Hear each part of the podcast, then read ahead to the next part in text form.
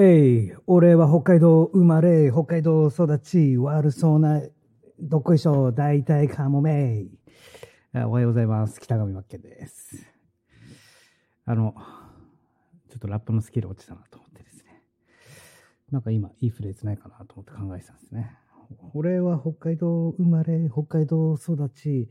悪そうな、北海道生まれ、北海道育ち、連想欄、大体友達。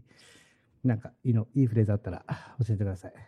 俺は北海道生まれ、北海道育ち、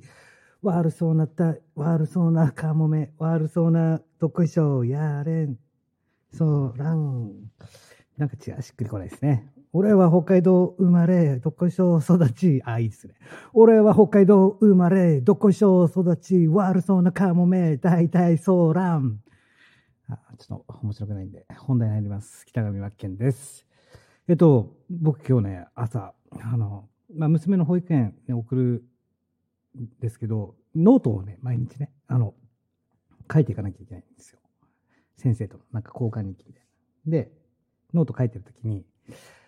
あの、漢字ね、水槽っていう漢字の槽が思い浮かばなくて、うわぁ、年取ったかなとかって思ったりもしつつ、あ、これだけ普段思考してないんだなっていうことに気づいたんですよね。漢字っていうのは見たら水槽って漢字見ればわかる。まあ、形としてあの見たら水槽って認識するし水槽って漢字はわかるんだけどいざ自分が書くってなった時にもう最近こうあ字書けなくなったなと思ったんですよ。特にね、まあ、難しい漢字だったらバラとかあるじゃないですかバラ。見てバラっていう字はわかるけどいざ書くってなった時に書けないとかね。あと例えばまあ、これは簡単な話、生まれるっていう感じがあったとしたら、間がいるのか、いらないのかとか、あまあ、何気なくそういう日頃から言語には触れているんだけども、いざ自分が書くってなった時に、あれってなるっていう頻度が増えたなって最近思うわけなんですよ。まあ、皆さんもそういうことないですか？これってやっぱり年なのかなと思ったりするんですけどね。まあ、それだけ普段、まあ、考えて、何も考えてないんだなっていうことで、やっぱりアウトプットするっていうか、実際書くっていうことはやっぱり重要だなって人として、あの人間として重要なことだなと思いますしね、まあ、最近こうやって AI の革命が、まあ、どんどん技術革新がですね、進んでいくにつれ、まあ、思考しないっていう危険性が増えてくるなと思うわけですよ。で、これ、まあ僕はオンラインビジネスが好きなんで、オンラインビジネスの話につなげますけど、やはりこう、なんだろう、知識だけ持ってても、例えばね、何々マーケティング、何々マーケティング、ああ、知ってる知ってる、それね、ああでね、こうでね、こうでねって知ってる。だけど、実際実践してない人とか、なんて言うんだろう。知識だけって良くないなっていうことなんですよ。まあ、知識だけでうんちく語るのは一番ダサいと思ってるし、うーん、なんていうんですかね。実践してない人に限って、僕、やっぱりこう、見てて思うのが、なんか実践してない人に限って、その知識だけを持ってて、その、なんだろう、ああでもない、こうでもないっていう確率高いんじゃないかなって思ったりするんですね。やっぱりこう、現場で実践してる人にはかなわないなと。だから、やっぱりこう何かを学ぶってなった時も、あの、ただ学ぶだけじゃなくて、えー、実践する。失敗を知ってる人には勝てないよってことですよね。もう失敗を知らない、知らずして、ものを語るなって感じなのかなって思うんですよ。だからやっぱり失敗に向かって日々実践していく、アウトプットする。失敗っていう称号だと思うんですよ。失敗のの積み重ねが、あの、なんだろう、蓄積されて、もう勲章をもらえるようなもんですよね。失敗の数が多い人ほど僕は偉いと思ってるし、もちろんその失敗しないことに越したことがないんだけども、失敗を、ね、踏み台にするというか、失敗をきっかけに成長につなげる。これがやっぱり重要な鍵かなって思うんですね。まあ今日漢字書けないなって思って、なんか自分が情けなく感じたんですけど、いや、やっぱりこう日々、字書くってことがやっぱり大事だなって、アウトプットしていくってことも大事だし、実践するってことが大事だなって思うんですね。あと、ふと最近思うのが、よくですね、無思考は良くないよって、何も考えない無思考。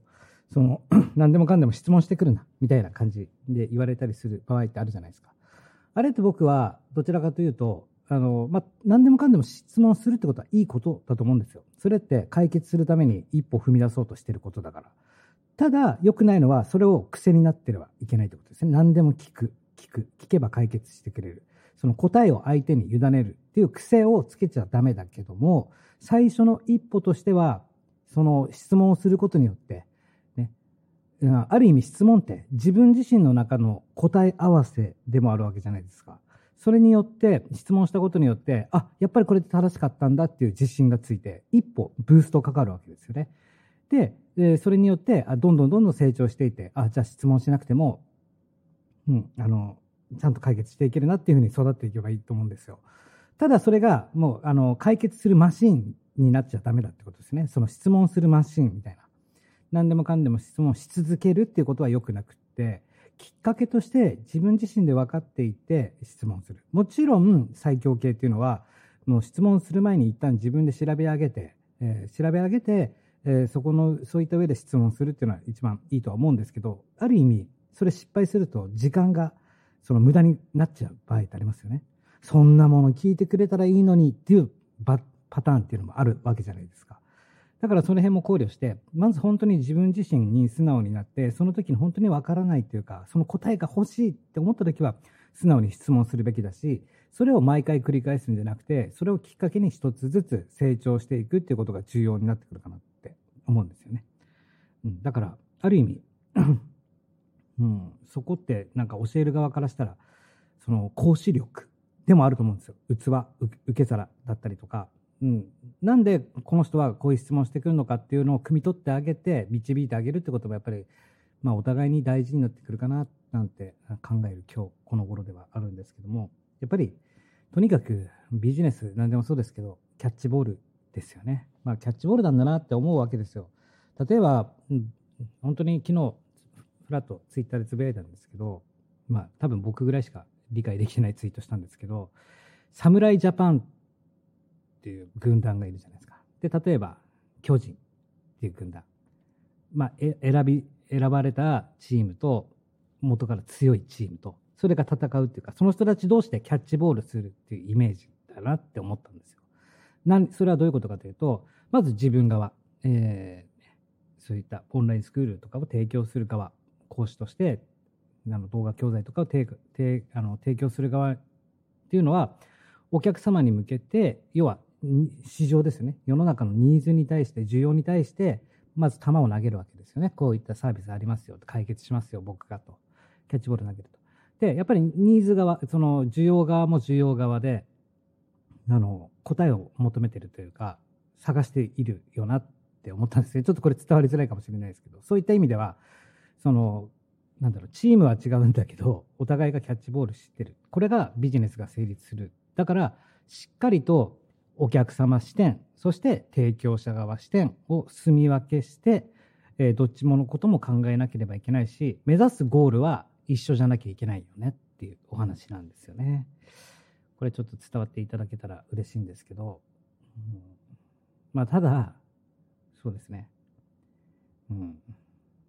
だから、なんだろう。バランスですよね。お金払う側っていうのも偉偉いとか、うん、いろいろ言われますけど、ある意味正しいし、ある意味そこに、うん、しがみつきすぎると間違いになるっていうか、バランスが大事なんだよなって思うんですよね。そのぐらいお金をまず、まずは自分自身がお金を払ってあもらってもいいというぐらいの価値を提供できるようにならなければいけないよねって思うわけですよね。まあ、いろいろですけど、買う側と売る側じゃ全然立場が違うし、えー、あの立場っていうか変な意味じゃなくてですね、状況が違うよってことをまず理解しなければいけないなっていうふうに思ったりもしますね。まあ、何を言いたいかというと、